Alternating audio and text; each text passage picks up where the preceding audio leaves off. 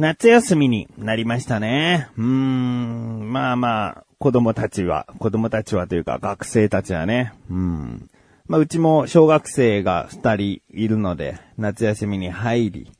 もうとにかくね、宿題をなるべく早く終わらせた方がいいぞ、なんつってね。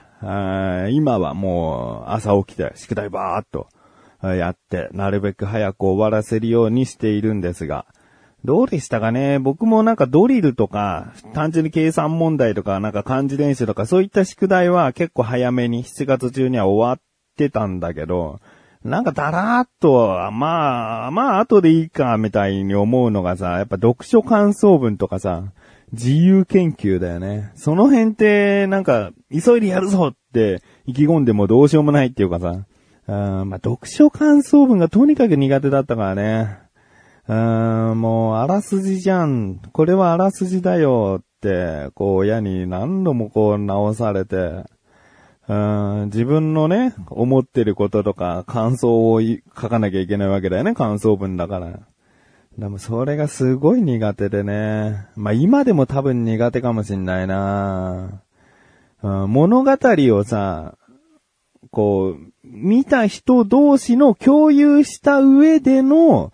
感想だったら言いやすかったりするじゃん。だけど、そういうものじゃないよね。読書感想文って多分、その作品を見てない人にも伝わるような、むしろそれを読んでみたくなるような作文が書ければ最高なんだよね、きっとね。ってなるとなんかあらすじになっちゃうっていうかさ、主人公がこうしました。この時僕はこう思いました。をね、無理やり入れてね、まあ、へったくそな読書感想文を書いていた時期が、小学生までかな。中学生になると読書感想文か、創作文か、なんか自分の研究レポートを作文用紙に書くとか、なんか作文用紙何枚分だったら何を書いてもいいみたいな宿題になったんで、もう僕はもう創作文3年間書きましたね。中学校の時は。まあ、話を考えて書く方がさ、とっても楽だったよ。読書感想文は本当に苦手。果たして息子たちはどうなのか。もうね、上の子は小学校5年生なんでね、しっかりとこう見てやろうと思うけども、これじゃあただのあらすじだよとか言ったらね、あの時の自分の思いを息子にさせることになるけど難しいからね。そうなんだ。だから読書感想文がうまく書けてるなぁとも言えないのかもしれないな。うまく書けてたらうまく書けてるなぁって言えるけど、下手だったら下手だなぁっていうかできてないよっていう資格がないよね。まあ、宿題をですね、早めに終わらした方がいいぞと言ったのにはもう一つ理由があります。それはタイトルコール後に話したいと思っている自分がお送りします。菊池翔のなだらか向上心。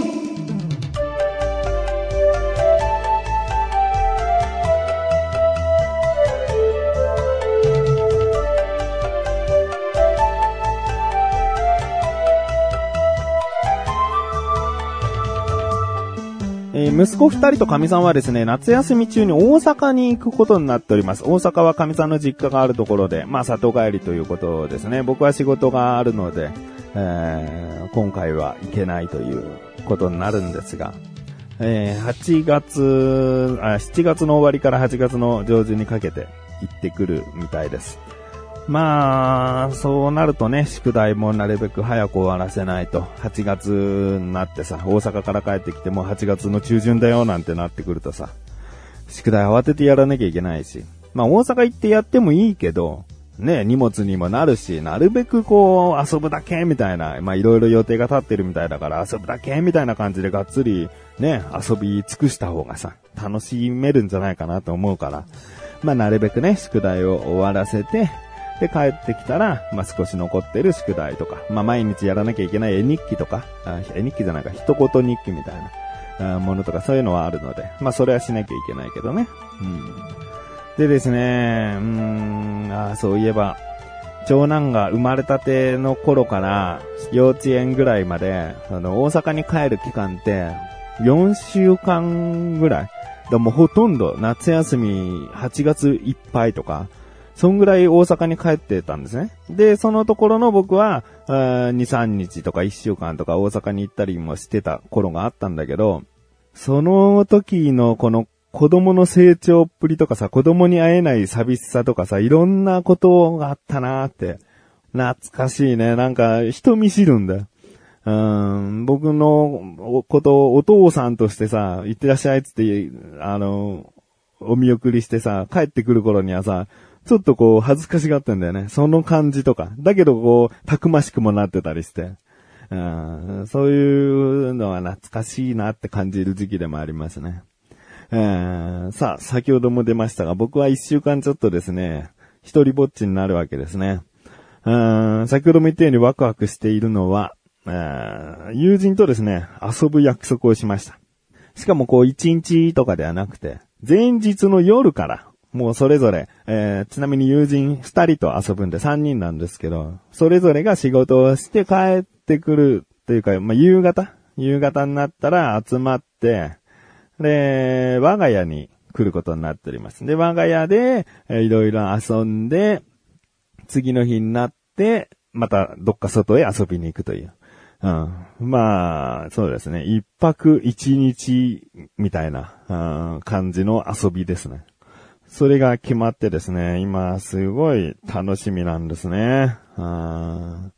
で、我が家に泊まるってことはですね、やっぱりこう、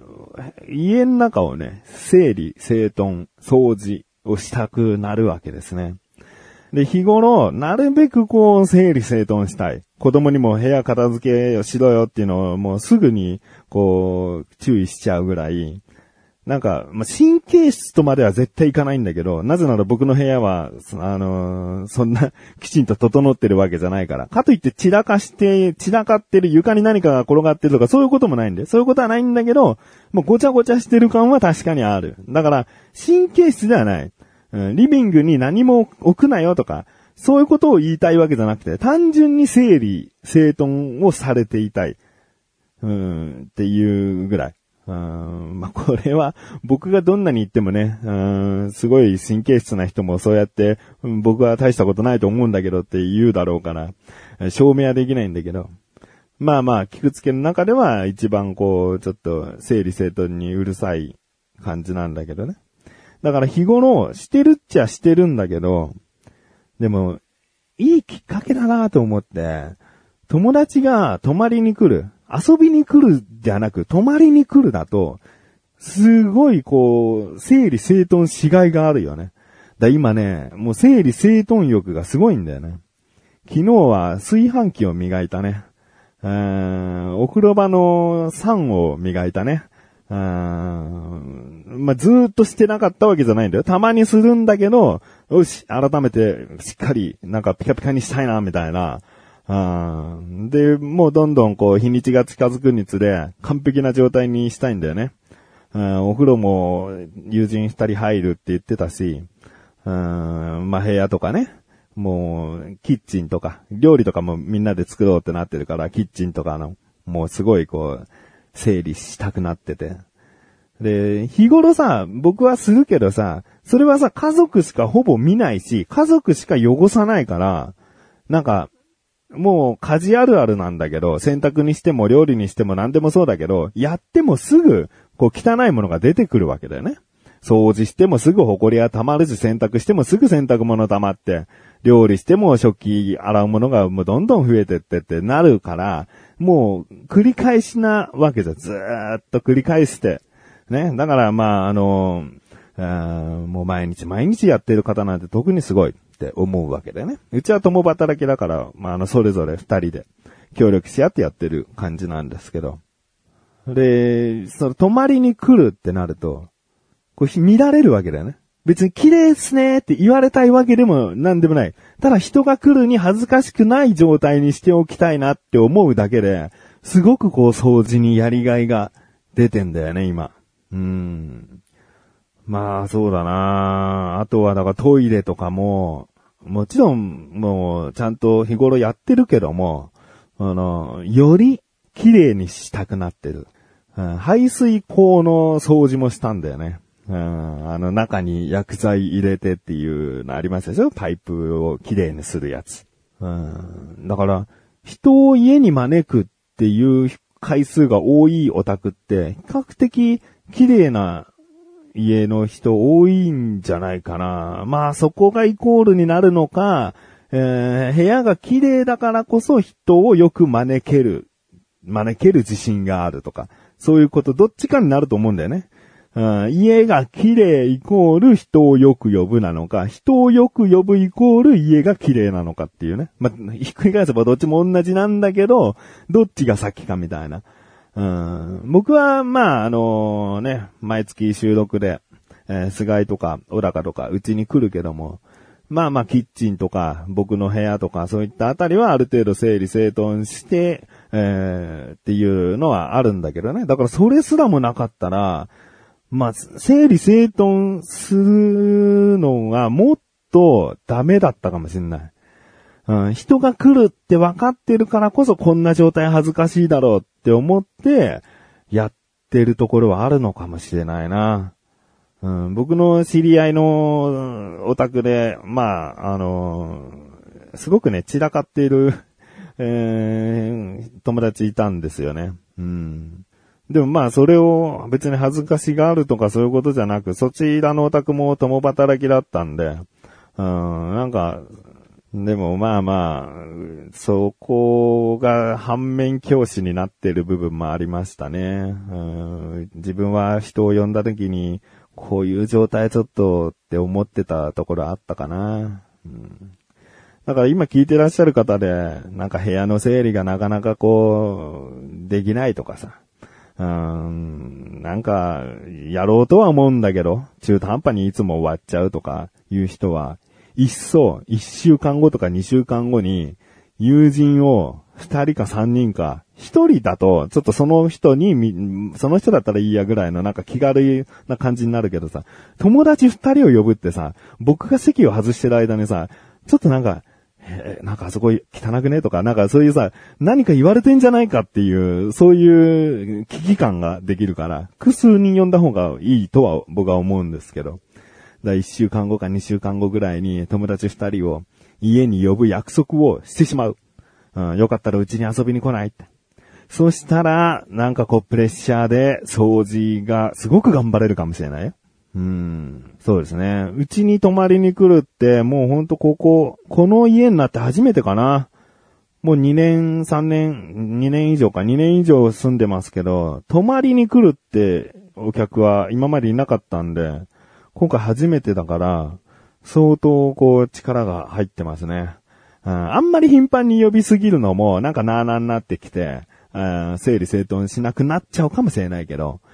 あんまり人呼びたくないんですとか呼べないんですっていう人は、呼びたくないんですは別か。呼べないんですって人は、いっそもう、呼ぶっていう約束をしちゃった上で、一気に家掃除するっていうこと、いかがでしょうか。